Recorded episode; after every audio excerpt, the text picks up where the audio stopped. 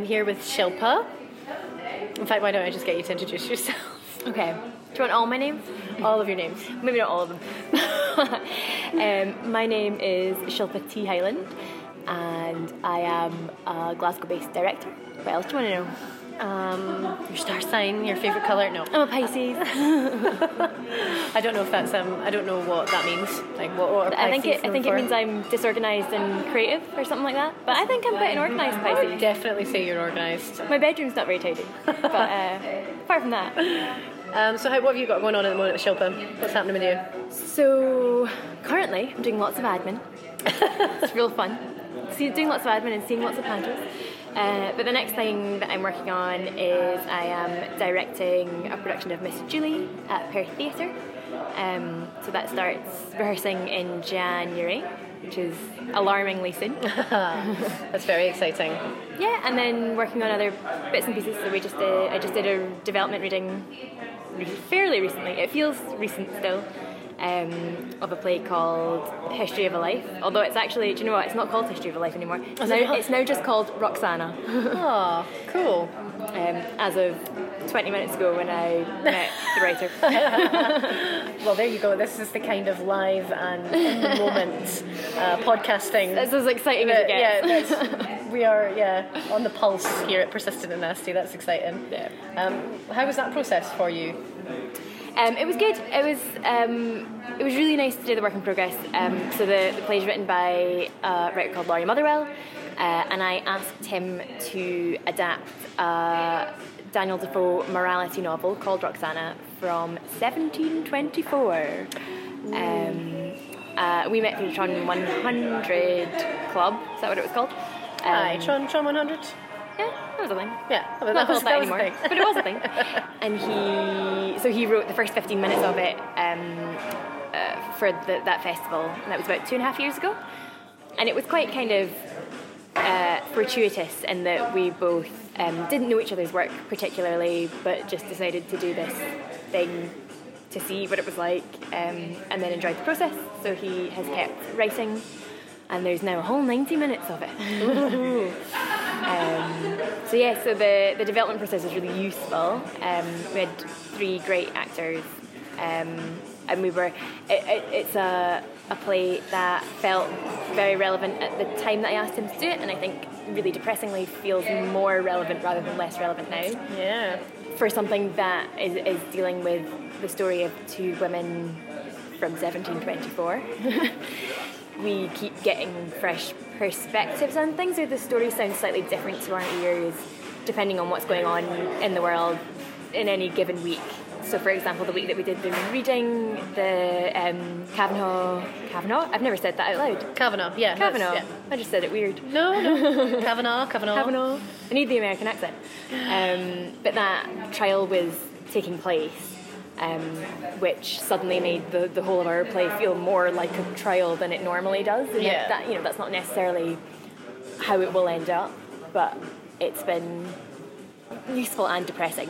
That that for me anyway, it feels like as that text grows or is developed, it's constantly in conversation with what we're living through at the moment. Um, I Yeah. hope- and I hope that's what other people see when they look at it. But Uh, as you know, I was at the meeting and I spoke to you and Laurie and a bunch of other people afterwards because there was a lot of chat in the bar, particularly about that, about the relevance of it, because that was the week of all of that horrendous Kavanaugh hearing stuff and how the play resonated. And but then that got me talking with people about how scary it is that uh, an adaptation of something that was written so long ago still has Yeah. resonant themes for what's going on primarily for women, but generally in terms of oppressed groups. yeah, uh, Yeah, the, the, those themes and topics are still prescient Yeah. in something. 1724, did you say? 1724. Yeah, that's a bit scary, isn't it? Yeah, and it, it, it's. I think a lot of that is to do with the.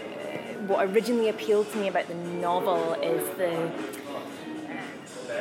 the process of story of, of a woman telling her story, albeit through the writing of man, um, and that has its own issues because obviously it's also a man that maybe was vaguely ahead of his times for 1724, but that's not very, that's not very ahead.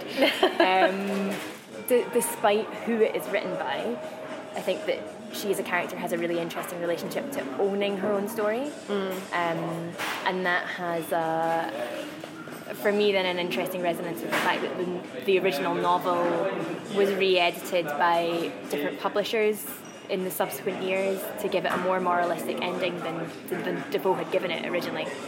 Um, so I think, I guess, because it's quite old and because some things have thankfully changed, um, it allows us to have quite a lot of license to to draw it out and uh, I guess resituate it for now. Mm-hmm. Um, but all those questions about how women's actions are judged and having ownership of your story and uh, the sort of veracity of your story being questioned.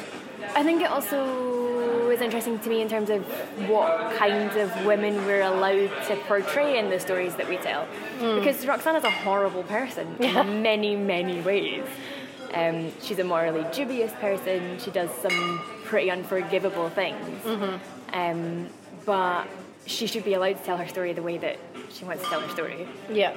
And she has an interesting relationship with, with accepting that there's cause and effect and that she might come to a terrible end because she's done terrible things. Mm. But that's not the same as being morally smited by God or the powers that be. yeah. I'm also interested, um, always very interested in the idea of female protagonists, how they're portrayed, and and the idea that she, I, I kind of, I love the fact that she was morally dubious and ambitious and just like an awful person and didn't let anything get in the way of what she, where she wanted to be, yeah, how she, how she got the things that she wanted. And we're so often presented with male characters who do that as standard, and then they're either rogues or heroes or you know yeah. sort of lovable bad guys or whatever. But women very rarely get to inhabit that. Yeah. Um, and I don't know. I mean, I don't know how in 1724 how that was received. Yeah. But certainly now I, I didn't mind that. In fact, it's nice to see that in, yeah. a, in, a, in a female lead yeah. in a story. No, and I'm, I mean, yeah, I think, I'm sure in 1724 she was just scandalous yeah. and entertaining. Yeah. um, but it is, it is interesting that because I think maybe because you're used to having to defend female characters, that it's easy to preempt that and then feel like I don't know. I think it can be quite a scary thing to put a, a bad or a, or a, morally dubious female character into a story um, in a way that, yeah, like you said, there's there's plenty of male ones. Yeah. Um, but yeah, I don't know. There's a, there's a tentativeness about it. Yeah, though, yeah, there definitely is this idea that women, people can't accept a female character if she is unlikable. Mm-hmm. I feel like that comes up a lot, like the idea that well, don't really like her. She's she's this or she's that or she's mm-hmm. like she's shrill or she's she's a bit bossy. Well, people like that, you know, whatever it may be. And yes, yeah. you know, the history of a life, Roxana I aside, like yes, she's just very morally morally questionable. But there's a spectrum of it. I feel like. Yeah. I sometimes feel like in the history of storytelling, women haven't allowed to be flawed and interesting at the same time. Because Roxana is very, very interesting, even though you're like, oh my god. Yeah. Um, that and wasn't a very yeah. nice thing to do, but you're, you're kind of like yeah. gripped by it because it's yeah. it's an interesting and story. ultimately a character should just be a character and there are lots of um, fantastic you know, the, the kind of the baddie that we love to hate mm. um, or also the I guess I'm a big fan of villains being empathizable with. Yeah. Because I think what's the point if you can? It's too easy to write them off if yeah they're just. It's not good storytelling though either, yeah, is it? If, like the idea of the cackling like exposition loving villain who's yeah. like whoa like nobody cares about yeah nobody cares about that because it's not a real thing yeah nobody is inherently black it's not black and white like good and evil no there, everyone exists in shades of mm-hmm. and and even the people who are like truly really bad people mm-hmm. in their head they believe they're right yeah so yeah the, the idea of of characters having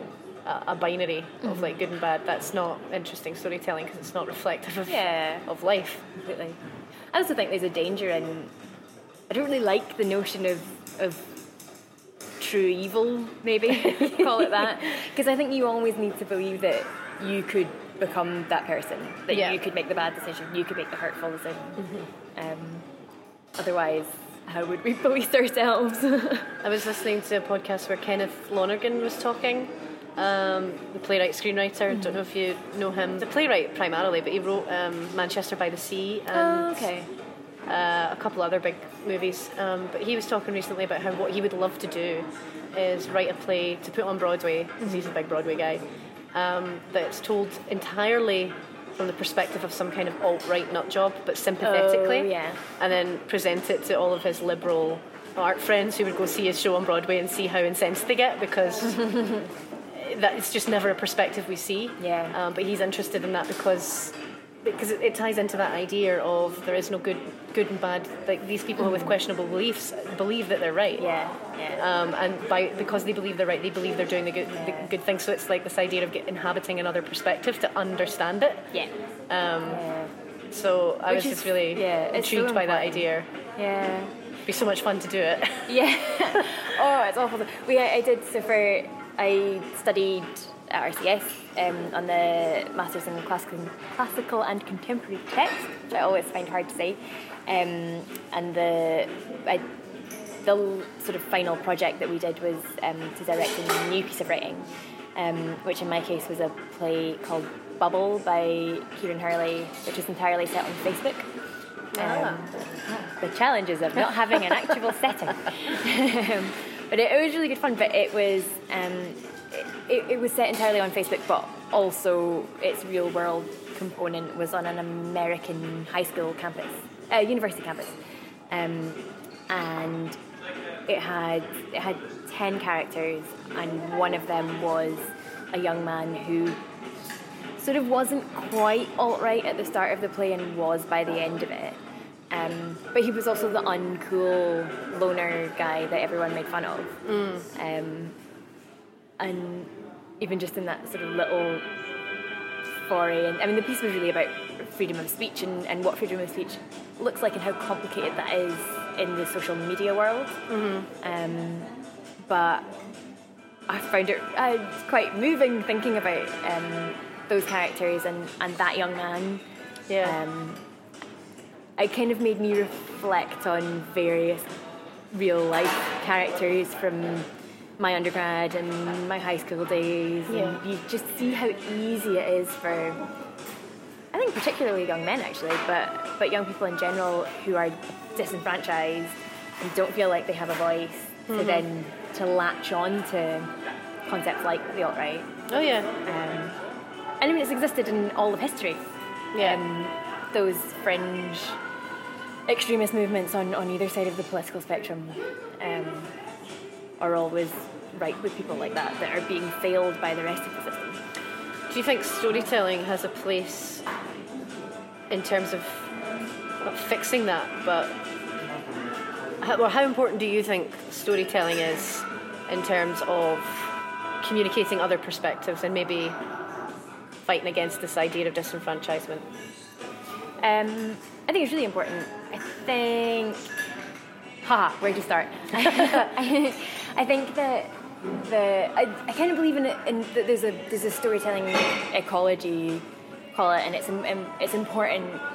Even if you're doing a play that three people are seeing in a room above a pub, it's important what stories you're putting out to the world and what slant you're putting on those stories because they ultimately contribute to the, the overall balance. Um, and, and that balance of whether individuals feel heard or not. Um, I also just think that one of, from my perspective, one of the biggest problems of, I guess, maybe my generation is a lack of empathy. Um, and I think that that is maybe partly to do with the way that the internet and and also just the massive information that we're exposed Yeah. to now, instant communication and masses of information to process. Um, and I don't I don't know what else it's related to, but I feel like there's lots of willingness to argue about things Yeah. and talk about ideas and not a lot of willingness to be empathetic to people that have different viewpoints. Yeah. Um, and I think that storytelling can do that. Um, I hope that I've often Yeah. wondered about the value of liveness as well in storytelling. Like, there's something so special about theatre in that respect because it gets Yeah. people in a room at the same time. They're uh-huh. experiencing that moment together. I guess where we fall down is that theatre still suffers from being quite an elitist art form in the sense that you probably won't get many people yeah, that aren't part of your echo chamber in that room Yeah, yeah, yeah. unless you're doing the legwork to get out there Yeah. and take it to places where it doesn't normally go um, which is a, I suppose a whole separate topic for discussion yeah, um, but on that thing you were saying about nobody's listening I think that's true on both sides I think Hmm. you know liberal arty leftist people are quite often as guilty I mean I've done it I've Yeah, certainly completely. just kind of gotten into a shouting match and then realised, checked myself halfway through and gone, I'm not listening to this person. yeah. Um, so yeah, that lack of, I think that lack of empathy and lack Yeah. of hearing what the other person is saying goes both ways. Yeah, and it's hard because some of that ties into um, like that concept of I don't particularly love the phrase, but the the microaggression Yeah. concept. That's where- such a millennial phrase. I know. Microaggression. In fact, I, the first two few times I heard it, I thought the phrase was so ridiculous that I didn't even bother finding out what it meant. I thought it was Like, a science thing. annoying? Yeah, it was a science thing at first. Like Yeah. that sounds scientific. It's like no, it's not. Yeah, but actually, it makes a lot of sense because it's that thing that if you are dealing with the same sexist comments, for example, every day, Yeah. and you're not, you know, the, the fifth time that someone says something very small to you, you're maybe going to react in a huge and unempathetic way and not want to not want to spend your time patiently talking to the person because Yeah. you've already heard it however many times that day. Um, whereas to them that then seems like a Oh yeah. an unfair not listening or an unfairly large reaction. It's linked to a, a problem, or not not a problem. It's not a problem per se, but it's something that's a, a minor frustration with the persistent and nasty project is mm. that we very rarely have men in the room, and I think at the moment it can be. We don't have we don't have people who can be our allies in the room. They are listening to us, mm-hmm. which is why I'm excited about our Have Your Say event that's coming up this month, but it's all, it's all going to be women. Yeah. So part of me believe, part of me thinks this will be wonderful and it'll be a great sharing space and it'll be wonderfully cathartic and we'll all drink wine and it's December and hurrah. But but uh, without our our male peers, colleagues, and allies in the room hearing Yeah. what our frustrations are, so it, that makes me a little bit sad because I don't, I can't. If, if they're just assuming they know everything, I feel that that's a bit incorrect. I don't know. I don't know. I think re- maybe edit this because I'm not sure that made sense. No, no, it, it totally makes sense. I, I think it's really, it's really difficult, and I think about this a, a lot because it's also it's not always very popular. It's that thing of like, why do we have to talk about the men? yeah. Why do we have to give more time to the men? and I, I super empathise with that, um, and completely feel that often as well.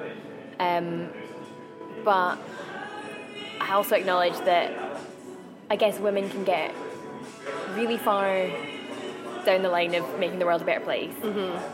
But if we don't stop the negative behaviour that exists in men right now, Yeah. um, or if men don't stop the negative behaviour that exists in men right now, then that's always going to be a problem. Yeah. Um, and I don't quite know. I know that there needs to be some kind of joint effort Yeah. um, but even finding the language to propose that joint effort is quite difficult because Yeah. because everyone's got a lot of feelings about it, um, and that's right and that's fair, but it it makes it difficult. It does make it difficult, and I think it's also that thing of like, where a lot of what our audience with persistent and nasty appreciate is the fact that they're in a room with other women, Mm-hmm. um, other trans women, other non-binary people, Mm-hmm. people who are on their wavelength and are broadly experiencing the Yeah. same frustrations they are. And that feels like a safe space, Yeah. and I get that. I really do get that. and there's still there aren't actually that many um, female identifying safe spaces that are inclusionary of what of, of everything all because there are so many strands within that and there are so Mm-hmm. many different but linked issues for the people that will identify with that um, that that's a, a really amazing thing, and we don't have enough of those still. Yeah. Um, so you can completely see why then a lot of people don't want to have to give some of that over to Of course, yeah. but yeah, I think I think there has to be a. It's a bit like how I think that there are for a lot of these issues long term and short term strategies, and you have to employ both. Mm-hmm. Um, I think we need to make space for all of these things. So there needs to be the the safe spaces, and there needs to be the the spaces where you don't have to give up a platform Yeah. to, to male speakers and thinkers, but then there also needs to be I think I would appreciate. There's, I think there's a balance to be struck on what I would appreciate, particularly in the persistent and nasty rooms, because uh, you know I have. I can't speak for other um, platforms or initiatives that are similar to ours, but I can certainly speak for mine, and that is I want them in the room. They don't need to speak. They don't need to have a go at the talking stick. yeah. But being there and listening, I think, I think our male colleagues really underestimate how valuable most of us would find that yeah. And I and I do get it. I do get that there's this fear of well, it, this isn't for me, Yeah. and I should take a step back. And would people get pissed off if I show up? And like, I cannot stress enough how it's the opposite Yeah, for yeah, me yeah. anyway. But then I, that's me. I can't speak for everybody who would be in that room. completely. I'd almost like to see the sort of equivalent, the persistent and nasty men's group that go and meet and have a feminist book club, and then come and listen to That would be wonderful. chat, but also go and have their own conversation about making their own changes in conversation. I wonder if they do that. us. I wonder if the men folk are doing that. They're getting into the, Maybe. the pub together and like discussing like to know where. the second sex by Simone de Beauvoir or something like that.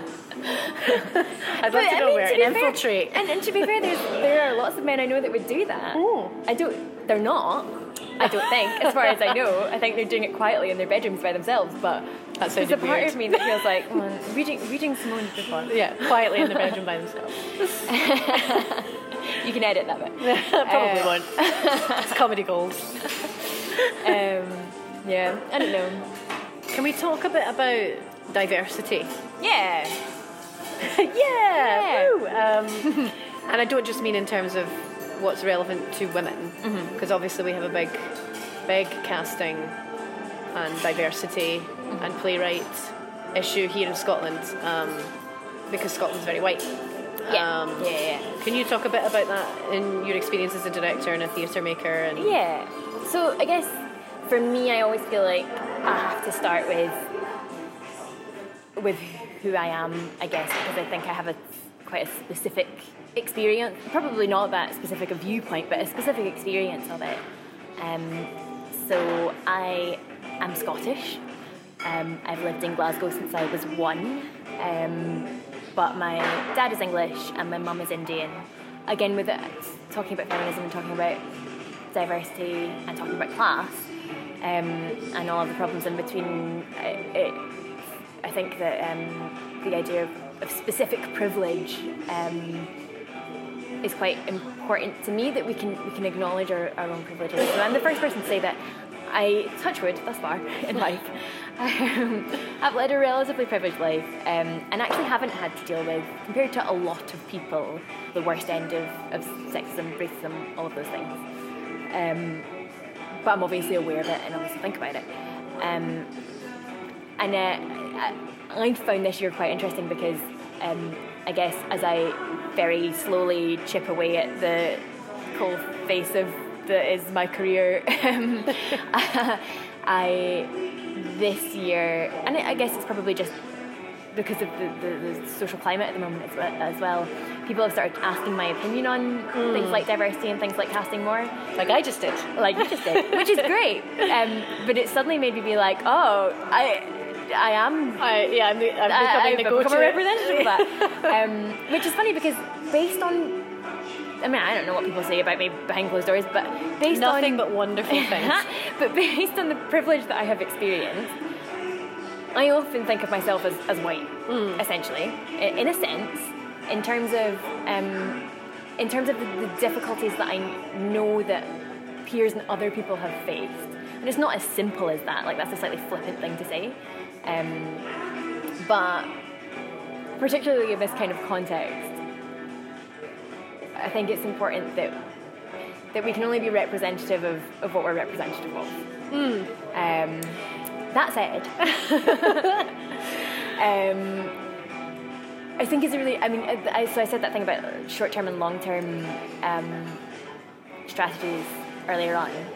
Um, I think that's one thing that I, that I, have heard- people talk about a little bit, but not so much. And I think maybe we could do with chatting a little bit more about um, in institutions and, and just among uh, freelance directors as well.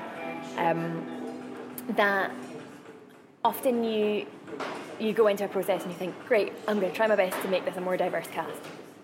And then you start the, the casting process. And I've, I've just finished, um, I guess, the, the, the most funded casting process that I have thus far experienced, which was great. Um, because I had access to Spotlight for the first time, and somebody else wrote to all the agents, and there was money to have hire someone to come in and, and read at the auditions and things like that. Um, so one of the issues is just that when you're necessarily working with your limited peer group, Yeah. which a lot of us do early on, um, then it's all just a bit hit and miss. Um, as soon as you get that bit of funding, then you then you run into the problems of um, how do we find these people? Um, are they in the drama schools? And some of them are, but some of them aren't. Um, and have they all gone to London? Which I found Which is the answer Is- is yes. totally happening. Yeah. Um, but if they've all gone to London, then why have they all gone to London? Well, funny you should say that because the last time we did a casting within Persistent and Nasty, which was particularly focused on um, casting B A M E actors, uh, the anecdotal evidence that came back to us through our actor friends um, was that, oh yeah, I've moved to London because nobody's writing stories for me in Scotland and nobody's casting me in Scotland. Completely.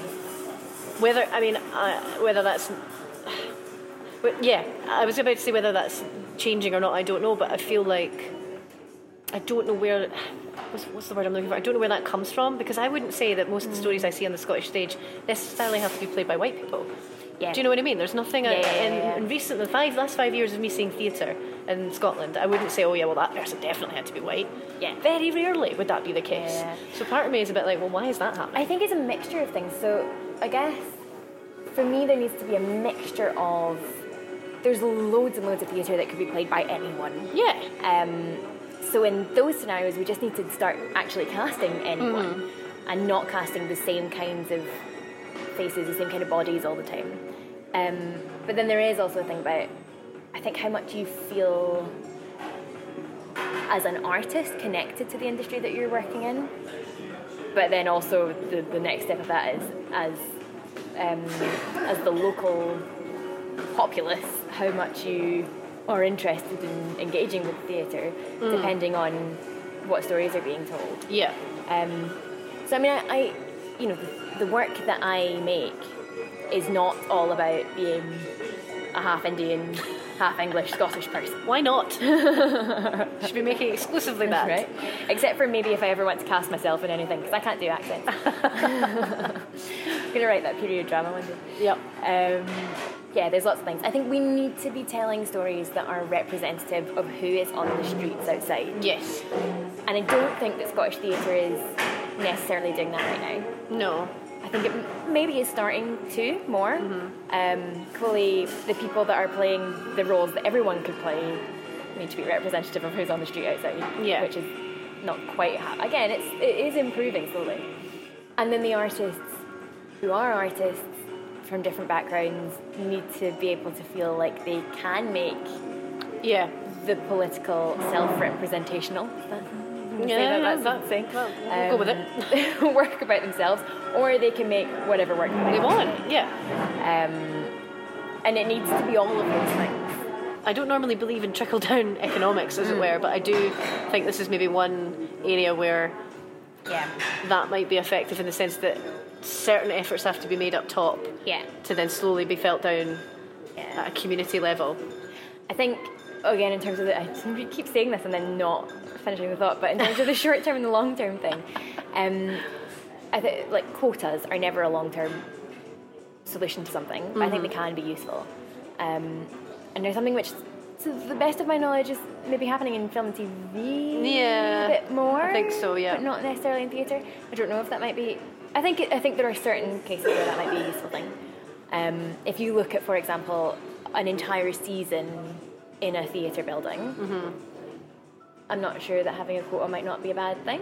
a lot of double negatives. uh, I get you. I feel you. uh, but actually, I think some of the long term things are almost more important. So, putting money now into touring to places, to communities that we're not necessarily touring to, to going into schools, Yeah. to doing a good quality, genuine version of the education remit of shows. Yeah. Um, I mean, somebody said something the other day to me about how um, how if you are an artist from a, a diverse background or or from any unrepresented group, then you do become a role model if Yeah. you want to.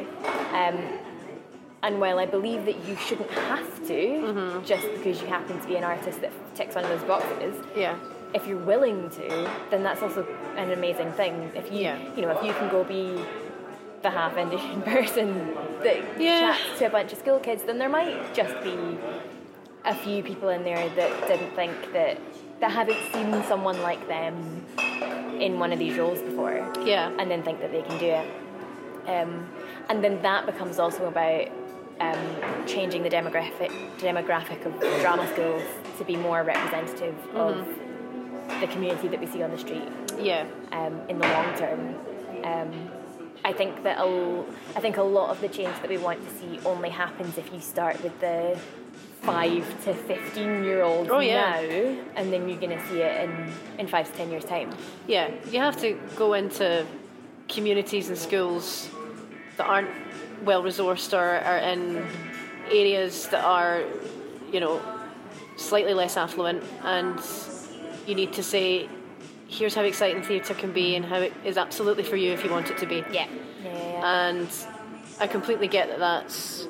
I think the will is there in Scotland, but it, we're just hampered like we always have been by the fact that there's no money. Yeah, yeah, yeah, yeah. And in that way, I Um, agree. Like, I think there is a trickle down element to it.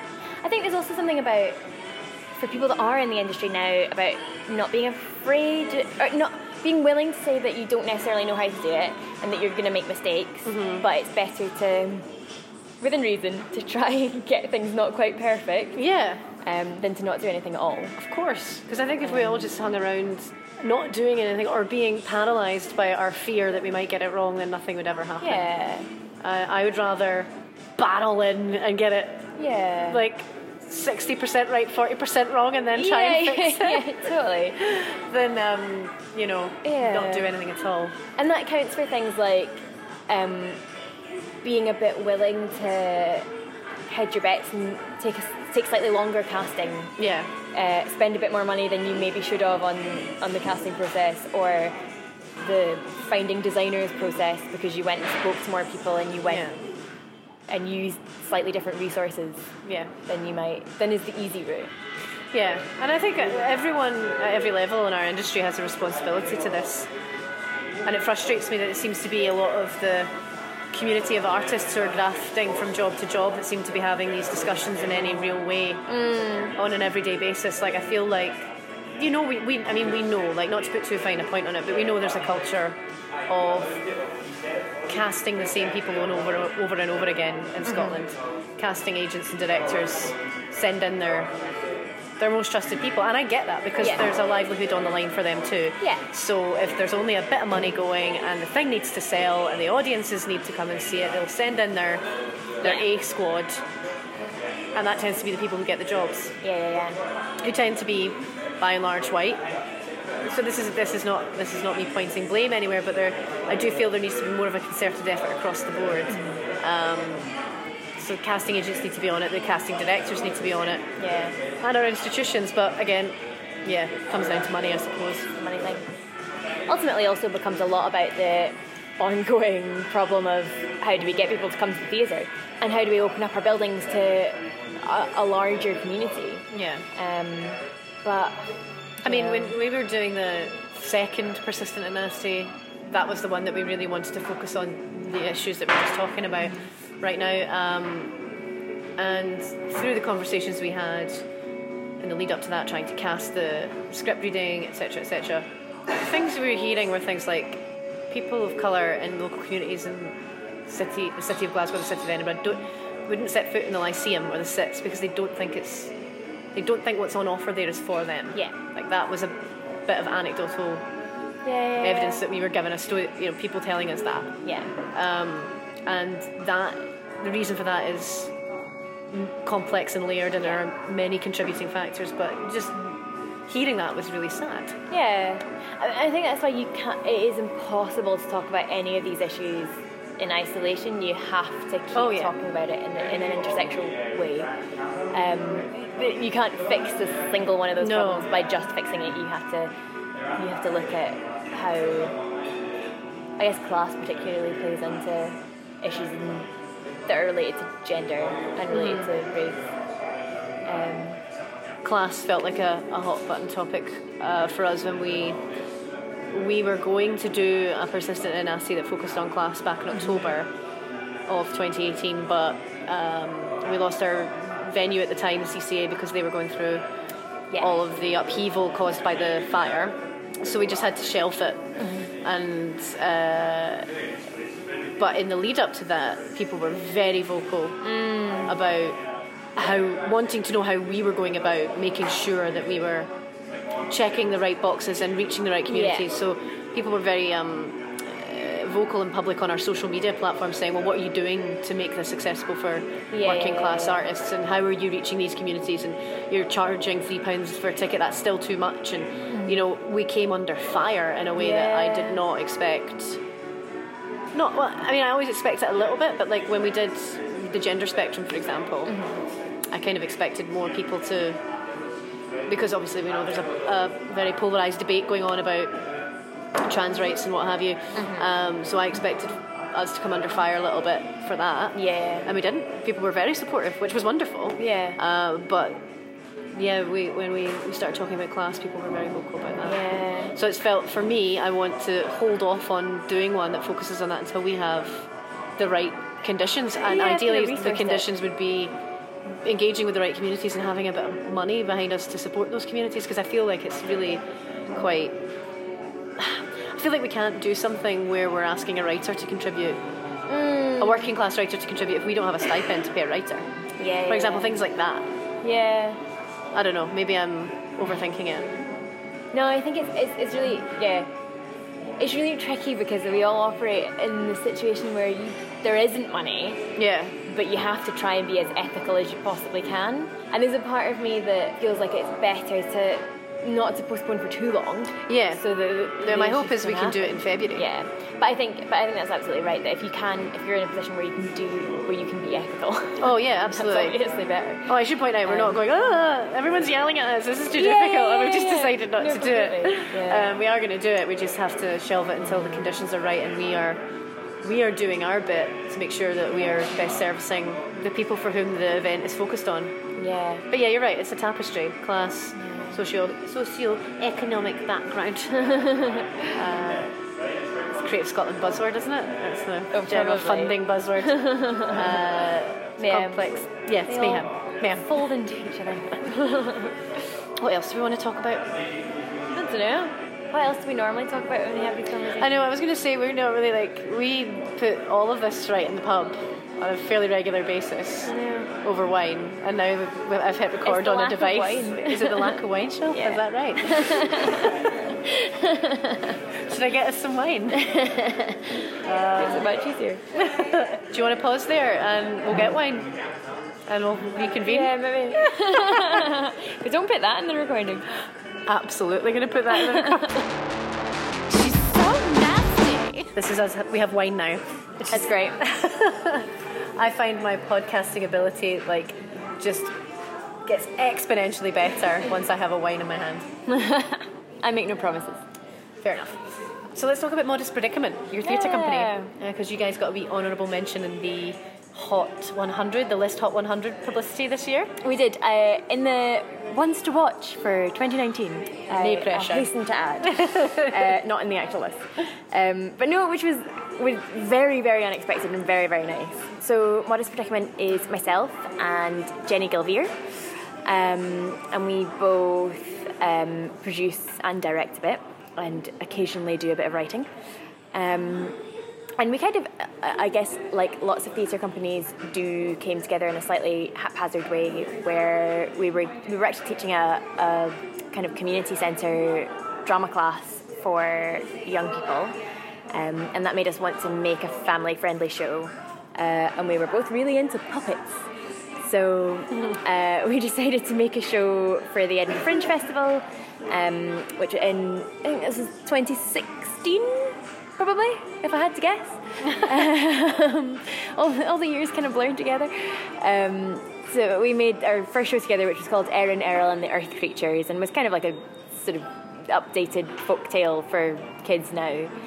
And we were very much like, we'll we'll come up with a company name, and if we never want to work together at, again at the end of the Fringe, which is perfectly plausible when you're at the it's Fringe, common, I think. um, then no harm done. But if we still want to keep making work together, then we'll keep making work together. Um, so we did, um, with the slight complication that I was on a master's for a year straight after that, and she is on a master's now.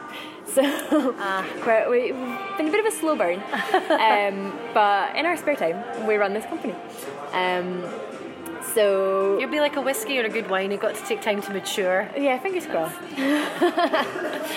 um, so yeah, and that, I, guess that the common interest in um, in making family-friendly work that was quite visual and that had puppets in it was where we started off. But for both of us, that's not the only kind of work that we want to make.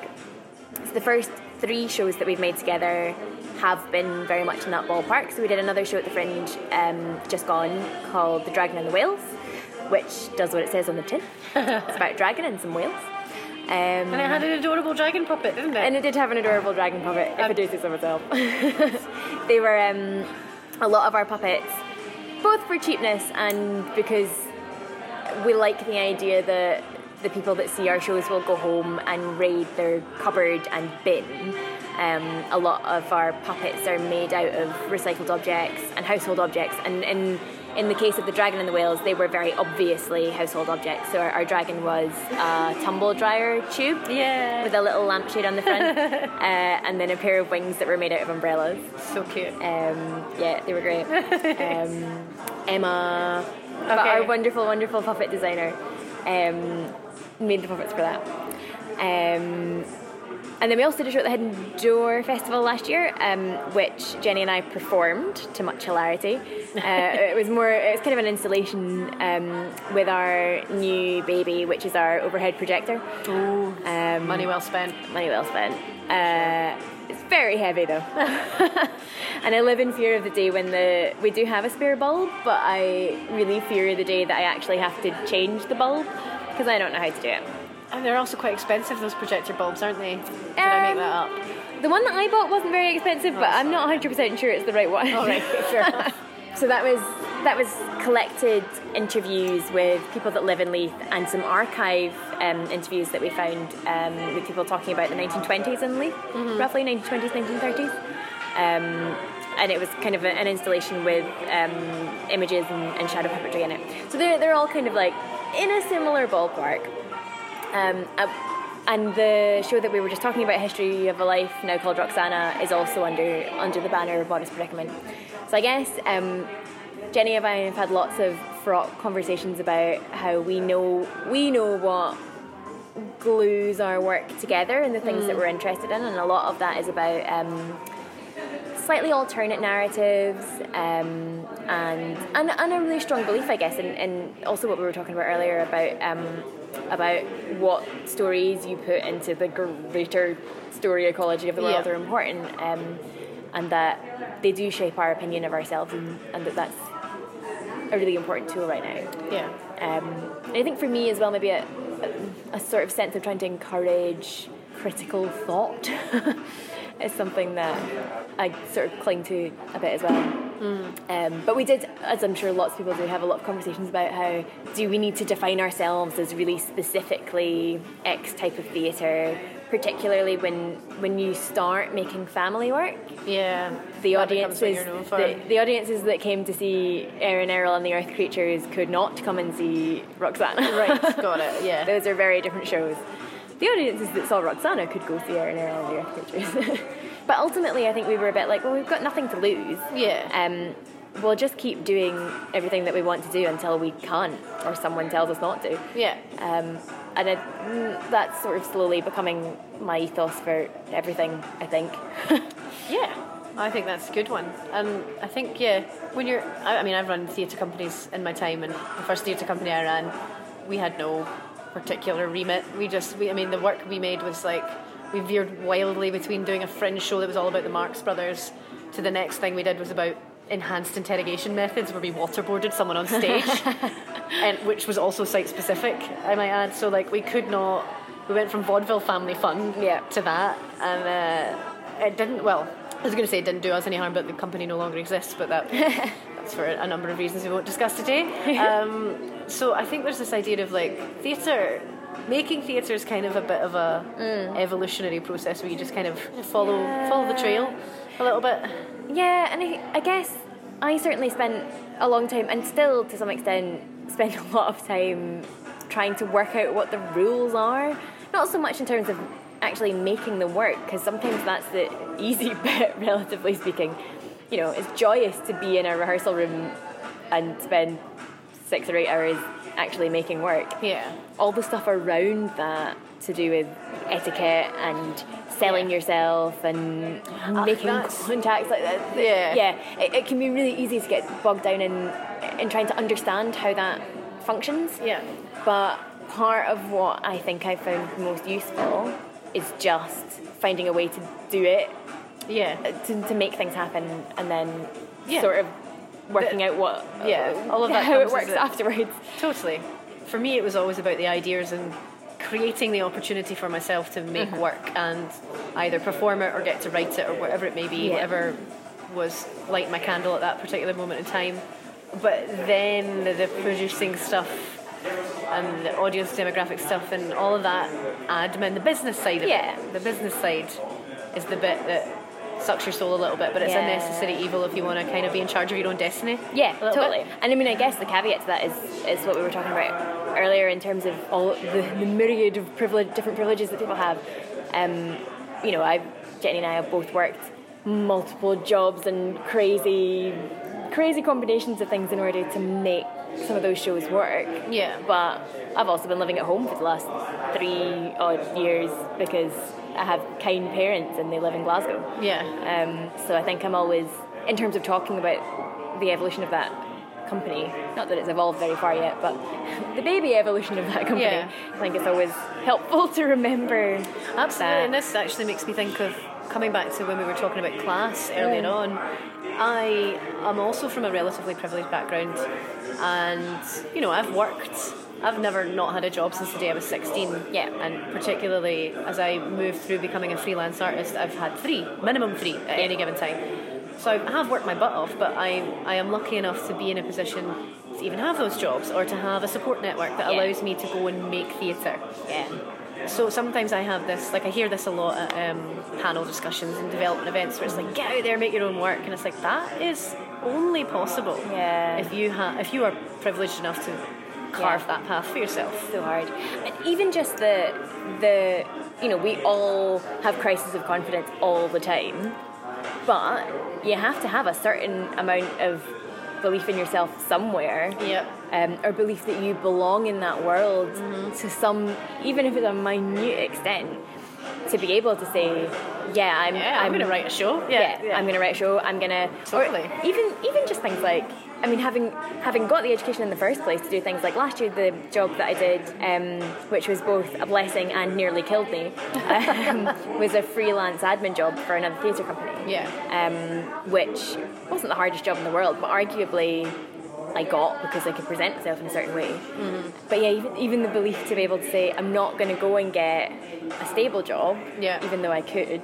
I'm going to do X, Y, Z silly thing while also ma- playing make believe. Yeah, yeah, exactly. and that only gets increasingly more terrifying a balancing act as you get older.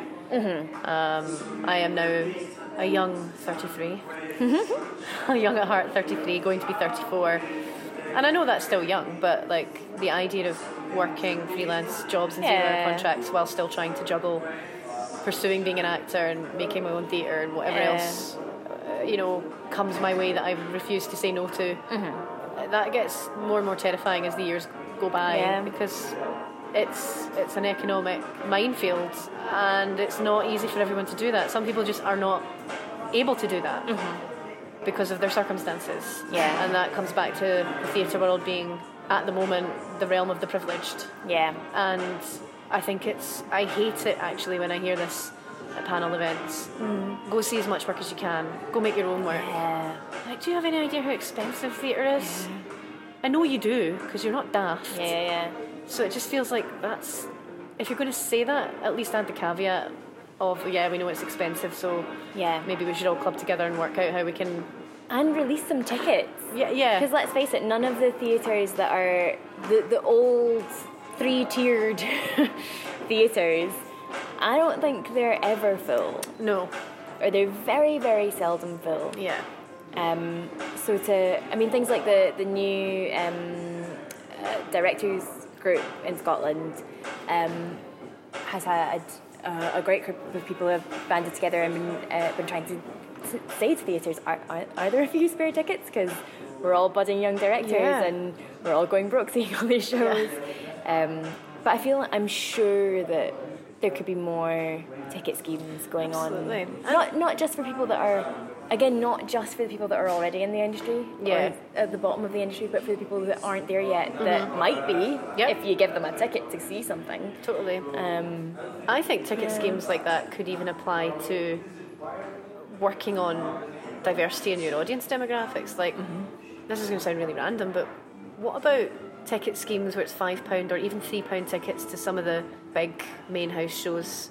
Like, if you're doing an Arthur Miller, or even if you're not, even if you're doing something really exciting like, um, like a Restless House, like something really exciting like that, and you went to like I don't know, the kids working in the local shops or P Yeah. And say, there's 10 tickets here, would any of your staff be up for seeing it? I know that sounds really weird, but it's like, it's a sort of different way of accessing a demographic. yeah, totally. I don't know. I, I think there's maybe something in that because um, you, I feel like you relatively often hear, particularly in circumstances where there has been some sort of scheme, um, where you get the kind of like, oh, we never, we walked past this building a hundred times and we never really realise what goes on here. Yeah. Um, you know, that's not in the case of like the Kings or the Royal, where it's very obvious what it is, but Yeah. it's the kind of thing that people say about tramway sometimes. I must say about platform all the time as well. Yeah, definitely. Um, and I also just think part of me feels like when pre TV and lots of film, when people were still going to lots of theatre, when people went, when music hall was still a thing, I feel like you went to your local because there was quite a lot of them. Yeah. Um, and I think that's something that, that a lot of theatres would probably be interested in. I think so. I'm I think. fascinated by the pavilion and their demographic. Yeah. That theatre is always full. Yeah. Maybe not completely full, but like they know their audience. And yes, okay, the programming sensitivities are entirely different from say the Citz or the Tron, but yeah. that doesn't mean that that can't there can't be some cooperative effort there because Yeah, yeah. for a lot of people who go to the pavilion shows, that'll be the only theatre they set foot in. But by virtue of them being there at all, demonstrates they enjoy live theatre. Yeah. Um, so there's and and I think it would be very arrogant for anyone to say a pavilion audience member wouldn't like something that goes on at the Tron. Yeah. I think that's nonsense. But then I, I'm not working in either theatre. I don't. I can't Yeah. in any way claim But- to be an expert on what's going on already, if anything, on that Yeah. front. It's something that I think about a lot at this time of year as well because because Panto is something that that is is that show for a lot of people that, Yeah, that they'll go to one big theatre day yeah, of the year. Yeah. yeah, and they won't go to the theatre the rest of the year, but they will go for that. And it's yeah, it's the same thing. They enjoy that, so why wouldn't they enjoy? Yeah. There's something. There's maybe just a, a conversation that's maybe not being had Yeah. No idea. What was I going to say? I was going to bring it back to bring bring it back around to modest predicament. Um, but I can't remember how I was going to go do that. Was it? What are we doing next? Maybe what are you doing next? What are you doing next? I've got no idea. well, I'm trying to trying to find a home for Roxana. Anyone listening out there in the If, theatre anyone, if anyone's listening, if anyone wants a 1724 morality novel with a 21st century twist, um, How was that for an elevator pitch? There you go. There you go. Um, yes, we're, we're working on further development for that. Um, and then we have various. Jenny and I like to come up with sort of five vague ideas and then mull them over and see which one sticks Yep. or which one fits the first pot of money that comes up that we can apply for. So yeah, we we probably will be making another puppet show at some point soon. I'd like to make a non-family puppet show. Um, like Avenue Q. Maybe not quite like Avenue Q. I don't know. cool. It's uh, like straight theatre, but with puppets, basically. Bringing puppets mainstream. You're bringing puppets back. Yeah, bringing puppets back. I think they're already back. they're quite in vogue at the moment. I guess uh, the the other slight dilemma for us, which again anyone that's ever made a theatre company will have, is is when, if ever, to to become an actual company um, in the legalised sense. Yeah. Um, partly because in terms of funding, if you aren't legalised, then you that takes you out of all of the sort of charity orientated funding. Yeah. Um, but it can also be a bit. It's difficult to know when the right time to do it is. I think, um, and it's a bit scary because it involves Creates a whole like extra amount of paperwork. and- paperwork, boards, all of that stuff. I found that so I was. Um, uh, this is a good thing to talk about. I was a board pioneer for Stellar Quines. Yes, you all of were. last year. Which Shout I've out Stellar just- Coins, who shout out. Stellar Quines, um, which I've just finished, and that was supremely useful. Um, I hope to do it again at some point in the future, and I hope that other cultural or well, to be honest, any organisation, but let's say cultural organisations because I think that's who's going to be listening. consider doing similar schemes, because it's the kind of thing that, in all honesty, I didn't. I mean, I had a vague notion what board did, and I knew that if we ever. You know, if Modest Predicament survives that long and we do become a legalised company, then that will need one, and in various other situations in the future, Yeah. there's the likelihood that I would need to report to a board. Um, but it certainly wasn't something that I considered that I had a skill set to contribute to. Yeah. I know what you mean. Um, And it, it just sort of seemed like something that you put off and one day you understand it when you have to. yeah. the information just springs fully formed into your head at the right moment. magically. Um, but it was really useful, and it gave me a real insight into, uh, um, I guess, things about company structure, and also in, terms of how the industry works. Yeah. a bit of an insight into a, a an angle of it, I guess, that I hadn't really thought about before. Um, so that was super useful. And then, you know, in a relatively turbulent year for the industry as a whole, Yeah. um, in terms of that Creative Scotland decision and things like that, um, it's quite. It, the, as a new theatre practitioner, there's also something useful and a little bit comforting about getting to see the the day to day processes of very established companies. Yeah. Um, and how that's not always smooth sailing. Yeah. Um, also, but yeah, I've been doing quite a lot of well, not that much, but a reasonable amount of trying to get um, some of that logistical information from people. So. Uh, the Edinburgh company Tortoise in a Nutshell. Oh, yeah. Um, who are also fantastic. They are great. Shout out to them and their puppets. Um, they let Jenny and I shadow their office essentially for a couple of days. Um, it's the kind of thing that you'll, you'll not everyone gets excited about. Um, but I was like, yes, please show me all your paperwork, and it, it's really useful. I mean, it really is, and I think that's that. I am a big cheerleader for that kind of working of kind of going. Well, we started this process a while ago and have Yeah. had to figure it out. Uh, It's not easy. Yeah. So why? It's not, and it's also not protected information. So why wouldn't you share it yeah, with your colleagues and peers? yeah, Um, yeah. it's all good karma points, mate. Yeah. I think the Scottish industry is relatively good and relatively generous at um, having coffees with new people. I think it's giving advice. Probably a leader in that. In Yeah, fact. yeah. Um, I certainly my experience of that has been really good. yeah. I think Um, we've got a wonderful wee community. Yeah, but again, Um, in terms of the how confident and how like deserving of that in a way, maybe deserving is the wrong word, but like entitled in a positive way. Hmm. Any given individual who's starting out feels Yeah. to that. Like I was relatively comfortable with emailing people, knocking Saying, on people's doors, "Help being me." like, "Hello, I don't know anything. Please, please Yeah. tell me what I'm meant to be doing." Um, but not everyone has that. I mean, even other people on my um, on my masters Yeah. were a lot shyer about that.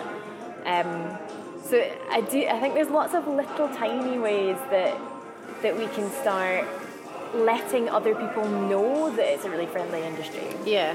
Um, so there, like, there are some companies who I know have a line on their website that says, "We'd be happy to have a coffee with touch. anyone." Yeah.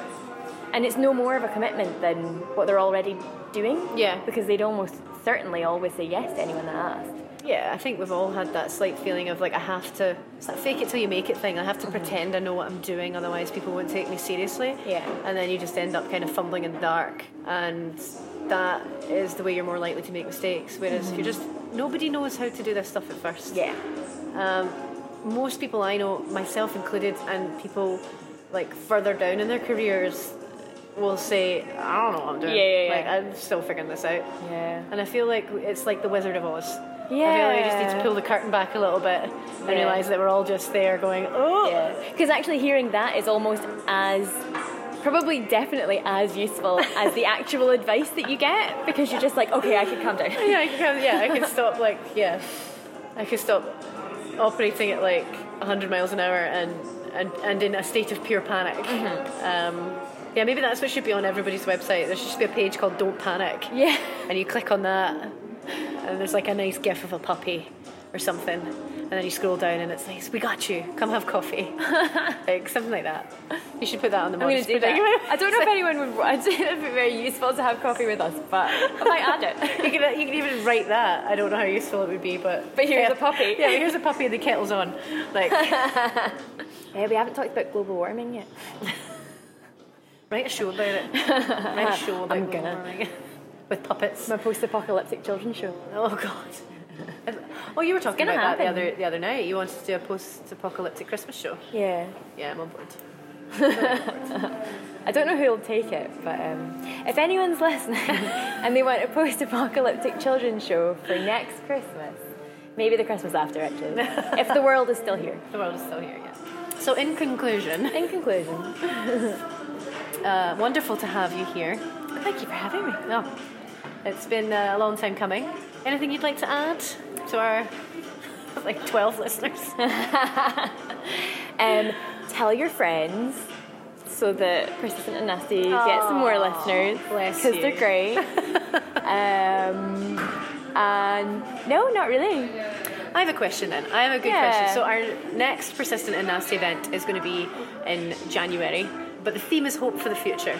Oh, what a good theme. Very broad, there's no specific um, criteria beyond that. Um, writers are just being asked to respond to that phrase. Yeah. And however, in whichever way they interpret that. So, I guess what I am asking you uh, to conclude our little chat is what's your hope for the future? I know. I'm like a pessimistic optimist. I guess. I mean, people, I guess. Uh, I think that people have caused all the problems and only people can fix all the problems. Well, I, no, do you know what? I guess to repeat myself, I think that empathy and not being afraid to, I guess, like be honest about our differences, but um, work with those, particularly in terms of a sense of of what individual privileges are and how specific that they can be, um, is going to be hugely important to the conversations that we have in the next. In the, in the immediate future. Um, there's a Maya Angelou quote that's one of my favourite quotes, and I'm going to get it wrong. but to paraphrase, hope for the best, prepare for the worst. Something like because somebody always has it better than you, but somebody also has it worse. Something like that. It's Something better written than that, obviously, because I'm not Maya Angelou. Um, Well, when we put this out, maybe we'll include the actual quote. yeah, maybe you. I'll, it's written down on a piece of paper in my room. it's on my wall. In your untidy room. in my untidy room. That's why I don't know what it says. but um, but I don't know. I like I I feel really doom and gloom a lot at the moment. Um, and like I think I was saying to you the other day, I'd sort of half expect myself to turn into a bit of a um, not quite Bear Grylls level, but sort of with a, an emergency bag packed Oh, in a bunker a- somewhere. A, a survivalist. A survivalist. Yeah. Um, I don't know. I'm probably. I don't think I'd be very good at defending myself. um, maybe I need to start going to the gym. I don't know. Anyway, I the the the, the, the mo- I, what I guess what I'm actually saying is the most pessimistic part of me that sort of believes in the apocalypse. Um, also feels like the worst version of the world that I believe in is that we have to do as much as we can to make our ideas and our society as good as possible before everything falls apart. So that if some humans survive, so this is my really pessimistic part. But if some humans survive and there's like new society in the future, that the idea like it's important how far we get right now because Yeah. that's what I want to survive. Um, Good ideas and empathy. so that's not really very hopeful, but no, but it also is at the same time. it's also is at the same time.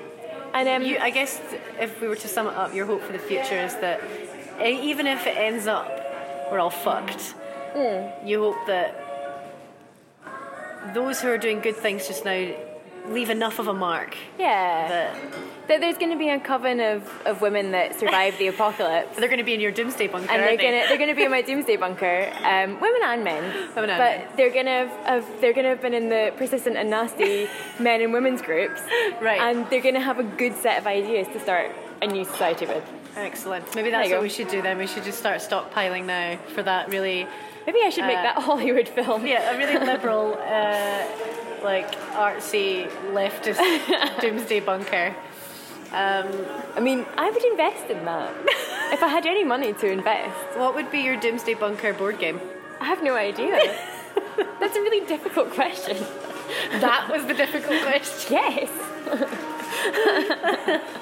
what would your doomsday board game be? um, it would. I'd probably be fairly classic with it and go Monopoly. I was going to say Monopoly, but I don't really want to take the capitalist society into into the the doomsday bunker. Fair enough. That's a good Much point. as I enjoy of what about the game of life? I don't think I've ever played that. No, I've never played that either. I was just throwing it in there. Um, what would be a good doomsday bunker game? Scrabble. Yeah, Maybe it's got to be Scrabble. Scrabble. Keep, people's keep minds. vocabulary. Yeah, up. keep, keep people's minds active. Trivial Pursuit. I mean, that would be, you could write like a really intense version of Trivial Pursuit that just had loads of information hidden in it. Yeah. I feel like this is a good place to wrap it up. On Shilpa's uh, liberal arts doomsday bunker. Um, so, uh, just before we go, have you got anything to plug? Can we get you on social media? Where can we find you? Um, you can. You can find me on the interwebs. The website for the company is www.modestpredicament.co.uk. That's right, I said all the W's. um, and I am also on Facebook and on Twitter, although I'm not a very interesting person on Twitter. but if you post something interesting, I'll like it. Um, I'm Shilpa T. Hyland, the only one. the one and only. And we'll let you know about um, doomsdayartproject.com soon. It's, you'll see it on a crowdfunder one day soon.